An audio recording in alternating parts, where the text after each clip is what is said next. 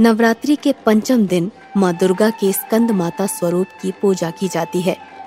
स्कंद माता का रूप सौंदर्य, अद्वितीय आभा लिए शुभ्र वर्ण का होता है। वात्सल्य की मूर्ति है स्कंद माता।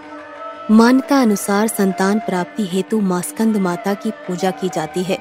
पहाड़ों पर रहकर संस्कारिक जीवों में नवचेतना का निर्माण करने वाली स्कंद माता ही हैं। कहते हैं कि इनकी कृपा से मूड भी ज्ञानी हो जाता है। माँ स्कंद माता की उपासना का मंत्र इस प्रकार है। सिंहासन गता नित्यम पद्माश्रित कर्तव्या।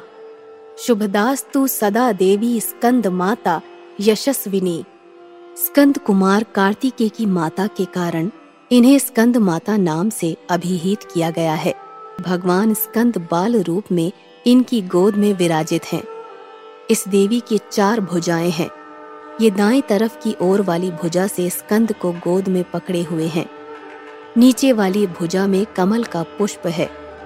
बाईं तरफ़ ऊपर वाली भुजा वरद मुद्रा में है और नीचे वाली भुजा में कमल पुष्प है। इनका वर्ण एकदम शुभ्र है। ये कमल के आसन पर विराजमान रहती हैं। इसीलिए इन्हें पद्मासना भी कहा जाता है। सिंह इनका वाहन है। माँ स्कंद माता की कथा। कुमार कार्तिकेय की रक्षा के लिए जब माता पार्वती क्रोधित होकर आदि शक्ति रूप में प्रकट हुई तो इंद्र भय से कांपने लगे। इंद्र अपने प्राण बचाने के लिए देवी से क्षमा याचना करने लगे। कुमार कार्तिकेय का एक नाम स्कंद भी है। इसीलिए माता को मनाने के लिए इंद्र देवताओं सहित स्कंद माता नाम से देवी की स्तुति करने लगे और उनका इसी रूप में पूजन किया। इस समय ही देवी अपने पाँचवें स्वरूप में स्कंद माता रूप से जानी गईं और नवरात्र के पाँचवें दिन इनकी पूजा का विधान तय हो गया। शास्त्रों में इसका काफ़ी महत्व बताया गया है। इनकी उपासना से सारी इच्छाएँ पूरी हो जाती हैं।